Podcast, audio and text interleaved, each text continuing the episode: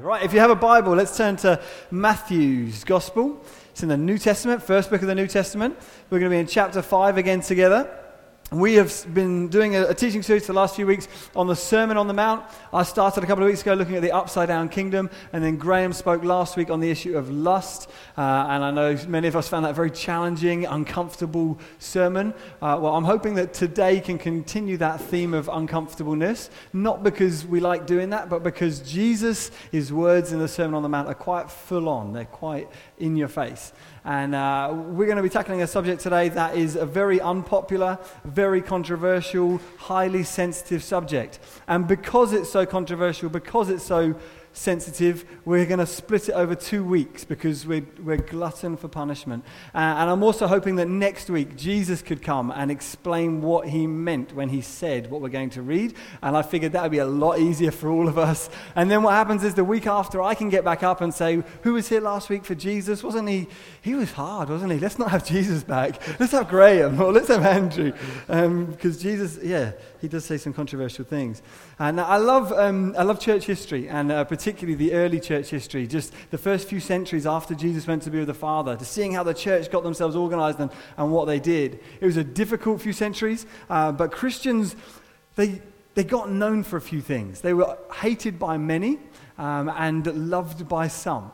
Uh, they were an intriguing, unusual bunch of people that got known as being a community of people that were almost entirely other centered, poor loving, promise keeping, upstanding, and loyal members of society. Uh, such that when Emperor Julian in the third century tried to revert the empire back to paganism away from Christianity, he found that he couldn't do it because the Christians were such good citizens of the empire that he really couldn't turn the empire back to paganism because Christianity had taken such effect on the hearts of people as they realized these Christians had turned the world upside down by their other love and poor sacrificial serving and promise keeping and all of that. And, and I think in part what happened was the early Christians, they really took Jesus' words very seriously. And they understood what it was that what it was to bow the knee to Jesus instead of Caesar, who was the ruler of the day. They weren't affected by the cultural whims and the society norms. Instead, they pursued Jesus and his standard for their lives. And because of that, because we're in that mold and image and wanting to be followers of Jesus, we're going to be looking at his words on the subject of marriage, divorce, and promise keeping, which, as I said, is a difficult subject to go through. But at a time when the divorce rate is as high as it is, at a time when people are rethinking and redefining what they think marriage is, and at a time where even the church and Christians seem confused in this matter, I think it matters to us that we hear what Jesus has to say, no matter how uncomfortable it might be. And also at a time when the church's reputation and respectability is as low as it is, uh, at a time when Christians are scorned for their hypocrisy, and at a time when one man replied to the question, Why don't you go to, the, why don't you go to church? with the answer, Church, I have enough problems of my own life. Why would I go there and get more? At a time like that, it's important that we engage with what Jesus has to say about this subject. So, Matthew 5, verses 32 to 37. Or 31, I should say. So Jesus is following on from what he's just said about lust that we covered last week and the importance of keeping your heart pure before God. Jesus says this It was also said, Whoever divorces his wife, let him give her a certificate of divorce. But I say to you that everyone who divorces his wife, except on the ground of sexual immorality, makes her commit adultery. And whoever marries a divorced woman commits adultery. Again, you have heard that it was said to those of old, You shall not swear falsely, but shall perform to the Lord what you have sworn. But I say to you, do not take an oath at all, either by heaven, for it is the throne of God, or by the earth, for it is his footstool, or by Jerusalem, for it is the city of the great king. And do not take an oath by your head, for you cannot make one hair white or black. Let what you say be simply yes or no. Anything more than this comes from the evil one. Okay, so after reading that, I have plenty of questions. And so I'm, I'm really looking forward to Jesus being here next week to answer some of those questions.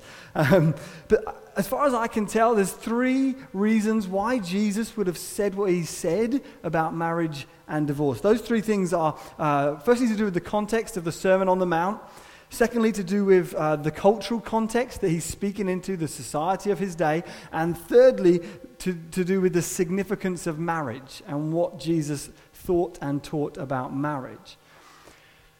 Today, we're going to just look at point number one. Next week, we're going to look at the cultural context of Jesus' day and the significance of what the Bible has to say about marriage and divorce. Today, we're going to look at the context within of what Jesus is saying within the Sermon on the Mount as a whole. Okay, so we're kind of taking, in many ways, the most painful bit and leaving that for next week. So we can all kind of relax a little bit. Okay, okay, good. So we're going to be talking instead about the context of the Sermon on the Mount. See, before we can uh, explore points two and three about society and marriage, we need to first of all get point one really nailed. Namely, why Jesus is saying what he's saying in light of the whole Sermon on the Mount and what he's particularly just said in what we're, we're reading. That's what we're going to be doing. Now, Jesus' teaching on marriage is sandwiched between last week's section on lust and the section that I read on oaths or lies. Lust and lies, and then marriage. And one writer says this he says, Lust and lies are like weeds that grow up and choke the, tra- the fragile and beautiful plant of marriage. So, in other words, if we sort out our lust problems and if we can sort out our integrity problems, then a lot of marriages can be preserved and can be strengthened. And so, because of that, we're going to be looking at this subject of oath keeping, truth telling that we might be people of integrity, that the church might again rise up as being this reliable, promise keeping group of Jesus followers. So let's read verses 34 to 37 again, since I know last time I read it, no one listened because all they were focused on was divorce and adultery. And like, what does that mean? So instead, we're going to read this just on oaths again, verses 33 to 37. Jesus says, Again, you have heard that it was said to those of old, You shall not swear falsely, but shall perform to the Lord what you've sworn. Now, a lot of the Sermon on the Mount, what Jesus is doing is he's picking up some of the Ten Commandments and reinforcing them or restating them. And whenever Jesus uses the phrase, You've heard it said, or, or people of old said this, um, sometimes that's what he's doing. He's quoting the, the Ten Commandments and then saying, But I say to you. And he's raising the standard, raising the mark for his followers. So this is what he says. There's five, actually, there's, in the Sermon on the Mount, interestingly, there's five out of the Ten Commandments that Jesus restates. But let's carry on.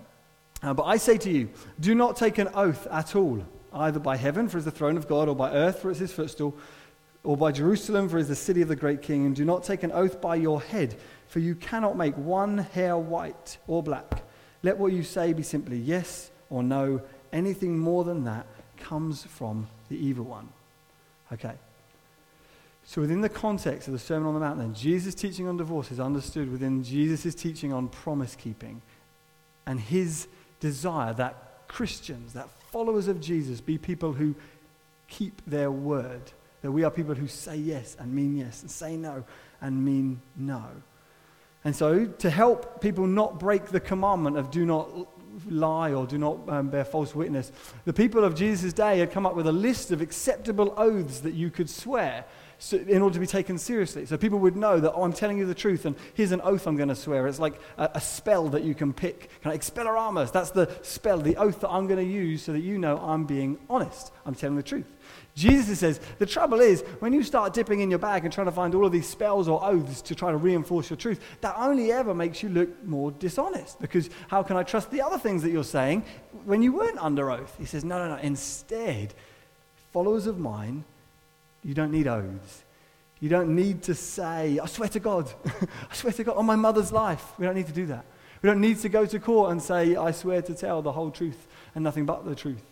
We don't need to promise and cross our heart and hope to die and stick needles in our eyes. We don't need to do that. Jesus saying, instead, which is just a relief, instead, when you say yes, you mean yes.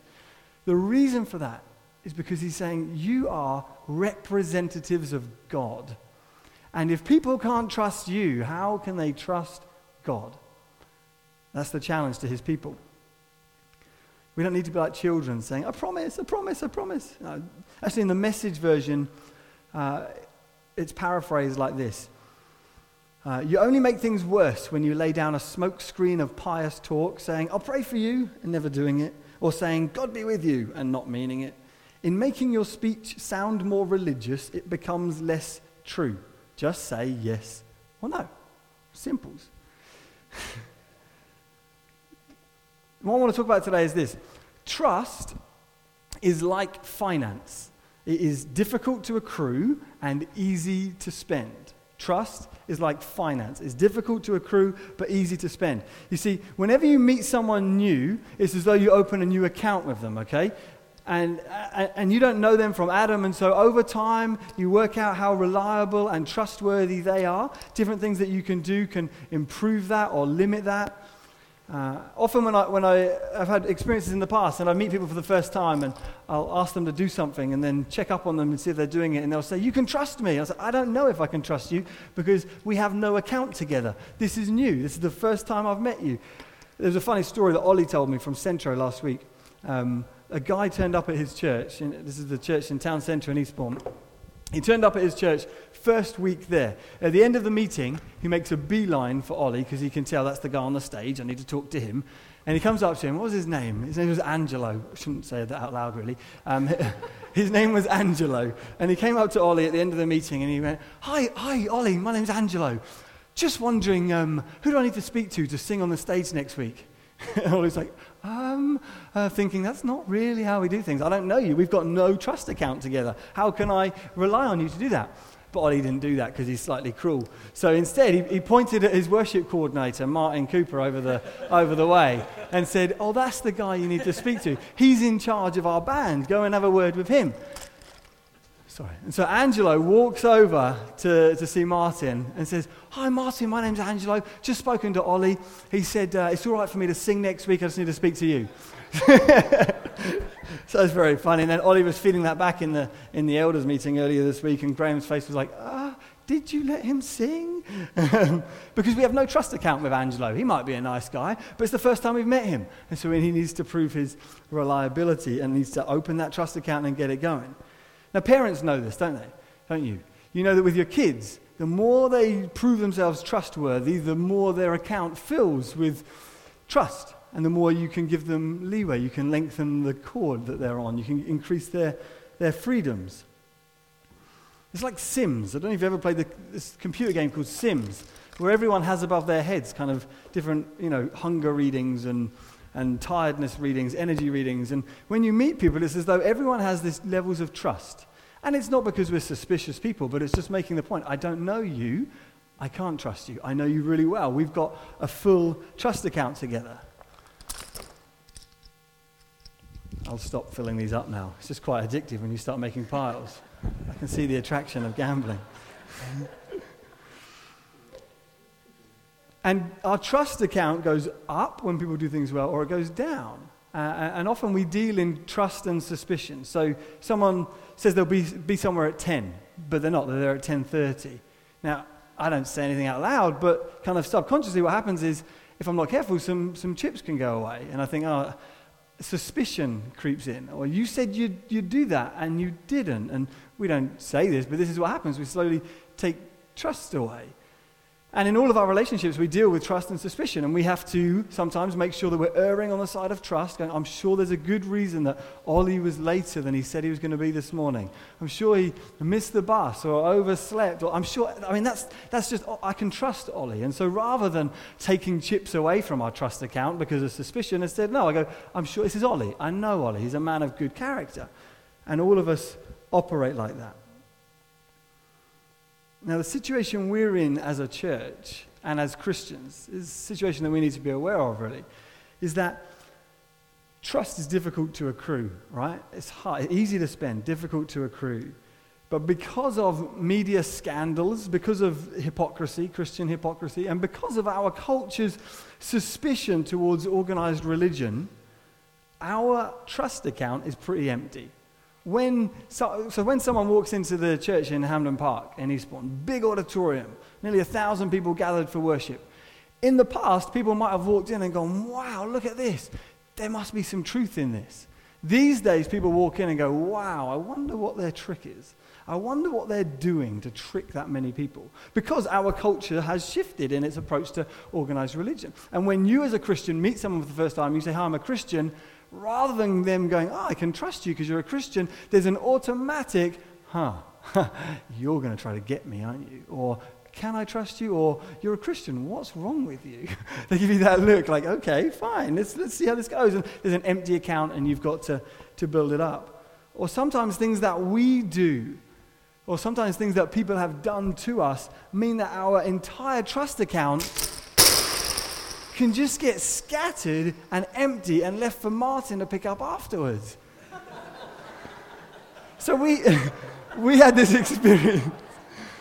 We had this experience a few years ago um, with a friend of ours who, who, who told everyone that he had a, a life limiting illness and he was near death. And everyone in my church community's hearts went out to this guy, rallying round for him, kind of praying for him, giving meals for him, dropping everything to support him when he phoned the last thing at night. Everyone would do what they can to help him. And then it turned out he'd been lying, that it wasn't true. And it was like his entire trust account was empty. Now, do we forgive people when they lose trust? Of course. We forgive always, but we trust over time. We love people always. There's a reason why people would make those kind of lies up. We love people, we help them, we disciple them through it. But we trust them again over time. Trust is like finance. It's difficult to accrue, but it's very easy to spend, and we need to be aware of that in our dealings with one another. So, what we're going to do for the rest of this morning, the last 15 or so minutes, is look at what we can do as Christians, as individuals, to uh, not only gain a good trust account with one another, with the people around us, but also to keep one. Okay, so I'm going to have to start building up my tower again as we do this. Um, now, how to gain trust. Here we go, should be up there. First of all, first thing you can do, we can do with one another in our relationships um, to gain trust. When you say you're going to do something, you do it. As simple, isn't it? But when you say you're going to do something, you do it, regardless that sounds obvious, but it's surprising how often people don't do what they say they're going to do. I mean, there's always extenuating circumstances. We're not harsh or harsh with people, but we need to hold ourselves to a high standard. Jesus says, Let your yes be yes. If I say yes, you can trust me. Now, years ago, when I was at uni, and uh, I signed up to help at the, um, the hospital service that the church ran at the, at the local hospital. And I'd done it once or twice before, and I, know, I knew the kind of environment. It, it was essentially uh, a 20 minute, half an hour service with three or four uh, slightly elderly, often frail, sick people, and we'd go and encourage them, we'd talk to them for half an hour and go away again.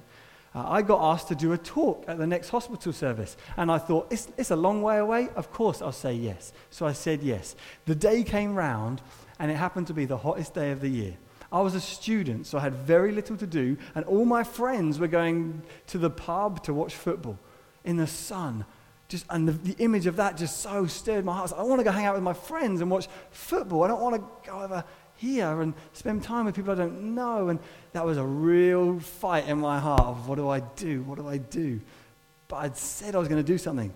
So it's almost like Jesus' words in the Sermon on the Mount just came to haunt me, like, let your yes be yes. And I was like, but it's sunny. For my friends, let your yes be yes. And so on that occasion, I, I did go. But we all know people who say, I'll be there, and they're not. Or I'll come, and they don't. Or I'll serve, and I, they don't. Or I'll give, and they don't. Or I won't do something, and they do do something. I will do something. Or within the context of marriage and divorce, people who've said to us, I do, and they didn't. And times when we might have said to people, I do, I will, and we couldn't, we didn't. John Hosier, who is a Christian leader at a church in Brighton, um, I heard him speak a few years ago on the subject of, uh, he was reflecting on decades of service in church work, church ministry, and sharing some tips to younger guys. And he said that when he first began in church, this wasn't a problem. But increasingly, he's noticed that Christians are the same as non Christians, in that we say we're going to do something, but often we don't. And he said that increasingly the people in his church were just as unreliable as everyone else around them, and his heart was grieved by that. because it didn't used to be like that, he said, when they began in church life, but we've become more like the world in that regard. Now, I'd like to think it's because we're meeting people who are very far from God, they're unchurched, they become Christians, and they've just got a lot of things. I'd like to think that. I hope it is. Sometimes I suspect maybe it isn't. Now, there are some people, and I'm not directing this at anyone, by the way. There's some people in the church who are remarkable. Uh, well, I'm directing this at lots of people. There's some people in this church who are remarkable at serving. They say they're going to do something, and I know they will. If someone says they're going to take care of something, I know they will. Guys like Alex at the back, I said I wouldn't embarrass someone, but I have. Guys like Alex at the back, I know every week things are going to be taken care of, PA wise, because he's on it. He's got that reliability thing. If you say you're going to do something, do it.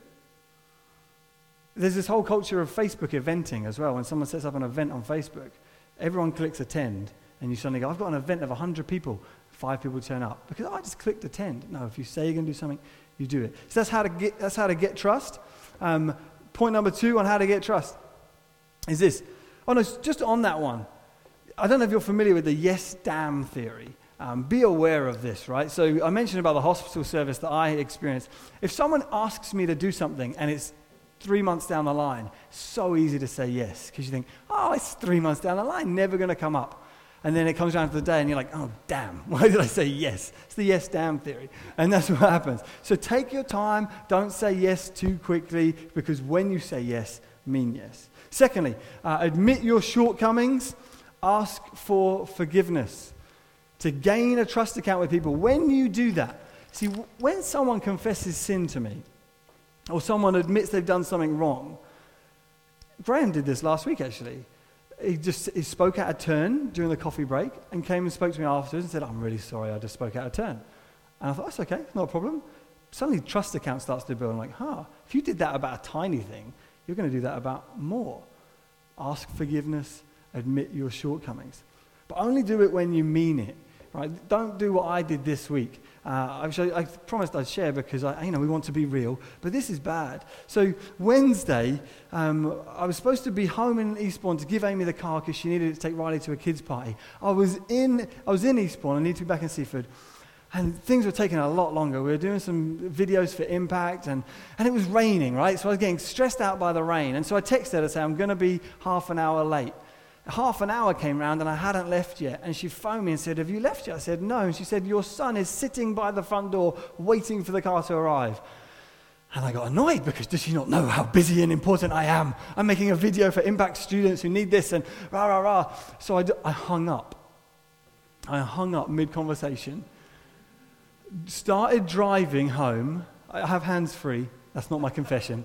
Started driving home having hung up, and I thought, oh, I shouldn't have done that. So I phoned her straight back and said, I'm really sorry, I shouldn't have done that. But if you understood how difficult things were, and she said something, I hung up again. and I thought, oh, I've got to apologize, but really wait till I mean it. So I, I carried on driving. I left it five or six minutes and then phoned. So don't do what I did. But I'd like to think that because I apologized, my trust account started to go up again. And she thought, okay. But I do that a lot of the time. So, those two ways that we can gain trust. Okay, three things that we can do to keep trust. Uh, the first is this opt for authenticity, be real, publicly confess your sins. I know some, some people find it harder than others to, um, to let other people see the real them. And we have to be very careful and wise, I suppose, about who we let in and who we show all of our faults to. Um, but if we want others to trust us, if we want to keep trust, then we'll opt for authenticity more than not. We'll be real with people around us. It's hard to trust the quality and contents of a closed book. You need to read it. You need to see what's under the cover and go, okay, I, can, I like this. I can trust this person. They've shared something with me. They've shared their life with me. As we do this all the time in workplace environments. We're always uh, talking to people and overselling ourselves, trying to impress people because we think, oh, if, I, if I'm real, if I'm honest, I won't sound as impressive. But I find it so refreshing when, I don't know, I'll go to a conference and I'll say, oh, how's church going? They're like, bad. I'm like, oh, I trust you. Not because you're gloomy, but because I can tell you're being honest, you're being real. And another thing, while we're on this, let's kill the word fine. When we see one another, when we're at church. How are you doing? Fine. I mean, if you are fine, great. You don't have to kill the word fine. But often, fine is a, I can't be bothered to talk about it, and I just want you to have this image of everything's together. I've got this all worked out. I'm fine. Now, I know a lot of the time we are fine, and life is good, but for I know a lot of people, we meet up, I'm fine, I'm fine. And we never let people in. But if we want to keep trust, that's what we'll do. Second thing we can do if we want to keep trust, if you say, sorry, if you mean no, say no. Thanks, Martin. Uh, if you mean no, say no. Um, and sadly, if I'm honest, a lot of Christians, in my experience, are a lot more guilty of this one, of not doing this, than other people. Uh, a lot of my Christian friends, if I say, Oh, we're doing this thing at our house, do you want to come? They'll say, Maybe. I know they mean no. I'm like, just say no. I've got a whole banquet laid out for you, because you, you, said maybe. I've got a hundred maybes, and no one came. But as Christians, we do that because, oh, we want to include people. We don't want to let people down. We want people to feel like we like them. So, oh, maybe, yeah, possibly, yeah, perhaps. Just say no. That's my plea to us because Jesus says, let your no be no. So I'll say, if you mean no, say no. Because when, um, when I'm forever talking to people who are forever giving me maybes and never showing up, I still love the person, we're still friends, but what happens is the trust account starts to go down. And I think, oh, I don't know if I can trust you when you say you're going to come something because you said maybe and I think you meant no, and la la la, that's what we do. And another observation of mine is that maybe has become the middle class no. A lot of my friends who describe themselves as working class say that they find it hard to trust people who are middle class because they think they are fake and pretentious because they're not honest. Now, a lot of my working class friends are sometimes too brutally honest, but at least they call things as they are. At least they say no. Oh, do you want to come to my party? No. Why? Oh, I just don't really like you. Okay, that's fine. At least you've been honest. Like the trust account is high, the friend account is low. but I appreciate people who do that. Often for the sake of saving face or for the sake of not wanting to hurt someone's feelings. Feelings has become the middle class God, or the, it's an English God, or just a nice people's God a lot of the time. It can become an ultimate thing. For the sake of, I don't want to upset your feelings, we're never entirely honest. And, uh, and again, like, you don't have to be rude. I don't know if you've seen the film Liar Liar with Jim Carrey. And the concept of the film is that he's cursed and can only ever tell the truth, which he does. But he doesn't just tell the truth, he's rude about it. You don't need to be rude, but you do need to be honest. What I would appeal to people is to not empty our integrity accounts simply for the sake of saving face or av- avoiding an awkward scene. Um, okay, and thirdly, a way that we can keep our trust account high avoid exaggeration. Avoid exaggeration. Now, if I'm honest and being real, this is my faux pas. I am more likely than not going to err on the side of exaggerating because I'm just quite a hyperactive person and I genuinely just want to be positive about things. And so I will err on the side of that. But I know what it's like to be around people who exaggerate all the time. In a previous church that I was in, the guy that would lead a lot of the meetings, it would exaggerate time and time again. And what I observed in my own heart was that I trusted him less and less and less. I'd never say anything, but I'd sit there and I'd go, hmm, I'm not sure if you're telling the truth. Avoid exaggeration. Now, I don't think, I don't have a problem with point one on that list. Like, I can confess a room, confess my sin to a room and I'm okay with that. But points two and three, they're often, I think, yeah, I don't want to upset, I don't want to hurt. Or I want people to think well of me, so I'll exaggerate. Or if it's not that side of exaggerating, is, it's this one. So Amy says, oh, you, when are you coming home? And I say, oh, I'm just leaving. I'm not. I'm sitting on my computer finishing an email. What I should say is, I'm sitting on my computer finishing an email, and then I'll come home. How long, you, how long until you leave? Oh, five minutes. 15 actually, but I don't want her to think bad. I don't want her to, I'm exaggerating something. I'm being dishonest. And sometimes exaggerating the truth can be just another form of dishonesty if we're honest. Or when someone say to you, um, someone, you ask someone the question, how was such and such? Oh, it was awesome. Really? Awesome. If it was awesome, I might have heard about it. Or oh, when you went to that thing, what happened? Oh, it changed my life. Did it? How? How did your life change? Oh, I, I, I felt, felt good for half an hour. Oh, okay. So has your life changed? No. Okay. So you've exaggerated ever so slightly? Yes. That's not, we, we all do that from time to time because we're, again, like being positive is not the same as exaggerating. If you're a Christian, you don't have to see everything as half empty, right? Because you've got the eyes of faith. You go, actually, this is difficult, but God's working. I can trust that. Okay. So, but I don't need to exaggerate and pretend things are all together fine and things are great. How many people came to the meeting last night? Millions. Really? No, we don't do that one, do we? We say, oh, who was at the party? Everyone. Really? Everyone. That's what we do. Exaggeration is going beyond the realms of honest assessment. Um, we've all been in churches where people have reported healing stories and they've exaggerated. Like, how's your ankle? It's completely better. really? Is it completely better? Yes, fine. Instead, what we should say is, what was the pain like before we prayed? What's the pain like now? Great, we praise God for improvement, but we don't need to exaggerate. We don't need to make God look better by exaggerating. Oh, yeah, but I prayed and they weren't entirely healed and I felt bad for God. So I told everyone, I'm completely fine. No, you're not. You're just living in unreality and exaggerating. We can do that sometimes. Uh, one church leader I know he has this great phrase. He says, celebrate everything, exaggerate nothing. And that's good. I like that. I don't know what your uh, is. My experience is that a lot of us, our problem isn't exaggerating everything. A lot of us, our problem is just seeing stuff with faith. And too often we're like, oh, no, everything's terrible. It's not really, is it? I suppose that's exaggerating to the opposite degree. My life's a mess. There's no hope. Really? I keep saying really a lot, don't I? Need to think of a better word. But we do that, and we've just got to watch that. Because when we exaggerate, our trust account goes down. Again, we forgive always. We trust over time. We're friends with everyone. We love everyone. We trust over time. And if you want to have a high trust account, this is what needs to happen. It may be that you've done something that has caused your trust account to get empty. And you're saying, why won't people trust me again? Well, they will over time. Give them time. Or someone's offended you, violated you, sinned against you. You're supposed to trust me. You're supposed to forgive me. I do forgive you. I'll trust you over time. And depending on the severity of what someone's done to us, it depends on how slowly our trust account starts to build up. If someone's had an affair or committed adultery or sinned against you in that way, it takes years to even get one deposit of trust back in that relationship things can take a long time depending on what's gone on in people's lives.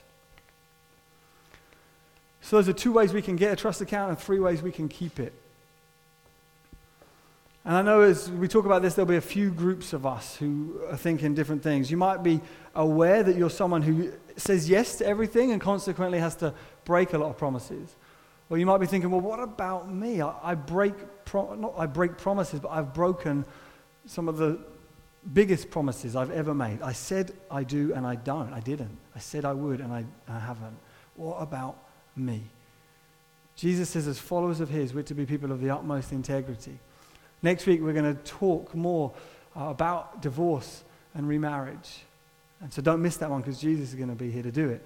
Um, but some of you might be thinking, I've broken promises. What do I do? How do I repair things? Some of you might think, well, I, I don't break promises, I just never make any because I'm running away from responsibility and I'm so scared of letting people down. Or for some of us, we spend too long relying on the maybes and the hope so's that we don't, we do that too much. So, what should we do? Okay, I want us to be aware of this. This is, this is, a, this is a human struggle because we're always wanting to sell images and please people and you know, make people think better of us. We all struggle with being honest um, all of us struggle with insecurities, pride, dishonesty, depending on a whole range of factors our upbringing, our experience, how people have treated us, our, our personalities. We can be more prone to some types of forms of dishonesty than others. But we want to be people who are wholeheartedly following Jesus. And to do that requires repentance and trust. I'm sorry, I too often rely on fluffy maybes or exaggerated yeses I too often spend trust. And I realize that that actually reflects badly on God.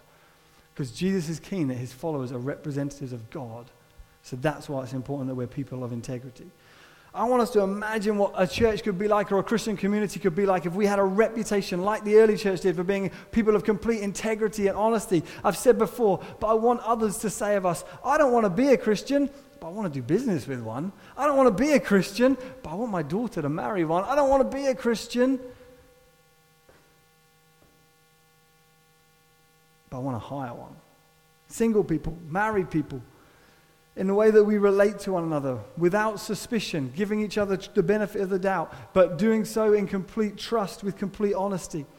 Families, as we raise our kids, uh, we want to see homes established where parents ask forgiveness of their kids when they break their word, and where kids over time learn to keep their word because mum and dad do. That we model things that we want our kids to pick up. As we finish, I want to share a Bible verse that changed my life. Really, how did it change your life? It changed my life because it made me propose to my wife. I was a, a young guy afraid of commitment of any kind with a history of relationships that just went south because I couldn't commit and I was too woolly. And I read something one day in, a, in a, just a time of Bible reading that just did a number on me. And it's an unusual Bible verse. You might think, how did you get that from this? But it says this Mark 10, verse 32. And they were on the road going up to Jerusalem, and Jesus was walking ahead of them, and they were amazed, and those who followed were afraid. Huh? Like, what's that about? Jesus walks to Jerusalem, and people are amazed like, it's not as though he previously had trouble walking. If, that, if, he, if he had trouble walking in the past, then I can understand people being amazed. He's walking. But that's not the sense of what's going on here. They're afraid. Why? It's in those first few words. He's going up to Jerusalem. Jesus made a commitment to go to Jerusalem. The significance of that is Jesus knew when he got to Jerusalem what awaited him was arrest. What awaited him was public trial, flogging, crucifixion, death. And yet here he is leading the charge walking to Jerusalem ahead of others. You can imagine the scene, people looking to one another going, He's not just going, He's leading the way to Jerusalem. He's not just said He's going to do something, He's following through on it with gusto. He's a man of utmost integrity. God is a trustworthy God. He makes a promise I'm going to rescue mankind from their sin, and then He doesn't do it reluctantly. He does it, the Bible says, joyfully, scorning the shame of the cross. Jesus went to Jerusalem knowing that what awaited him was separation from his Father, bearing the sin on himself of the world, bearing my sin, your sin, bearing all of the times that we say we're going to do something and we don't do it. Jesus bore that on himself and he marched to Jerusalem knowing what awaited him and he led the way. He keeps his commitments. Jesus doesn't abandon us. He doesn't leave us. He doesn't say, I forgave you yesterday. He doesn't. He forgives. He loves. He leads. He's a trustworthy Savior. And because of that, we can be a trustworthy people. In approaching marriage or remaining in marriage, we follow the one who kept the hardest commitment of all, who remained faithful in the face of the greatest agony and in the face of the worst infidelity and betrayal imaginable. The human race who were created for this love relationship with God, who could sing, I love you, and God say, I love you. We were created for that. And yet we, the Bible says, whored after other gods, committed adultery, broke that relationship. Jesus forgives, brings us back into relationship with him, and shows himself as a trustworthy Savior. Trust is like finance, difficult to accrue, easy to spend. Let's be trustworthy, truthful people because Jesus is to us. And when I read that verse about Jesus going to Jerusalem, it changed my life because I realized I can commit to this woman. I can say I do. And eight years on, I still am. And I'm grateful to God every day, and I rely on the grace of God every day, but I know I'm following a trustworthy God, so I can be a trustworthy husband. We're going to finish this morning by praying, breaking bread, and reflecting on Jesus' commitment to us. Lord, I thank you that you're a trustworthy God. I ask that you'd help us to be trustworthy people who, who bear the reputation of God well. God, where those of us are aware that we have sinned or fallen short in this regard, where we are aware that we're not as trustworthy as we'd like to be, where we're aware of areas that we need to repent, God, I pray that you'd help us to do that, to not just re- regret, but to repent, to decide to trust you and to follow you wholeheartedly.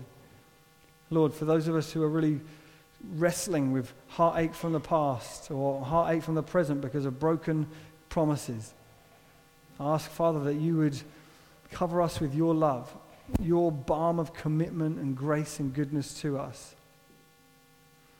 Thank you that you are a trustworthy, loving, forgiving, kind Savior. We adore you, God, and we want to be like you, Jesus.